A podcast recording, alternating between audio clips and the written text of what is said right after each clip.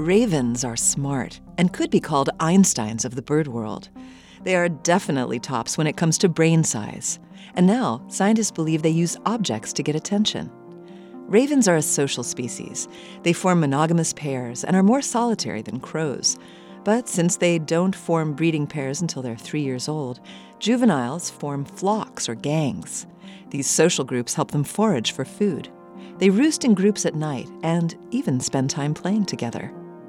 Ravens are known for their large repertoire of calls, feather erections, and body positions to convey anger, fright, affection, curiosity, hunger, and playfulness.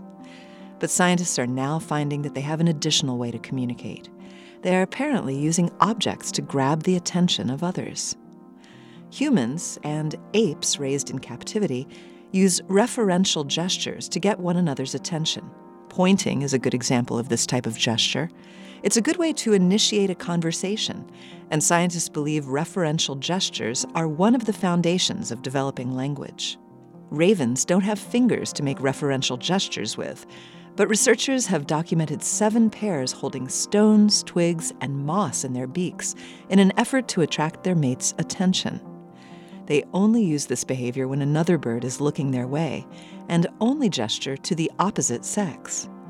Because pairs defend territory and raise young together, it's an advantage to have good communication skills.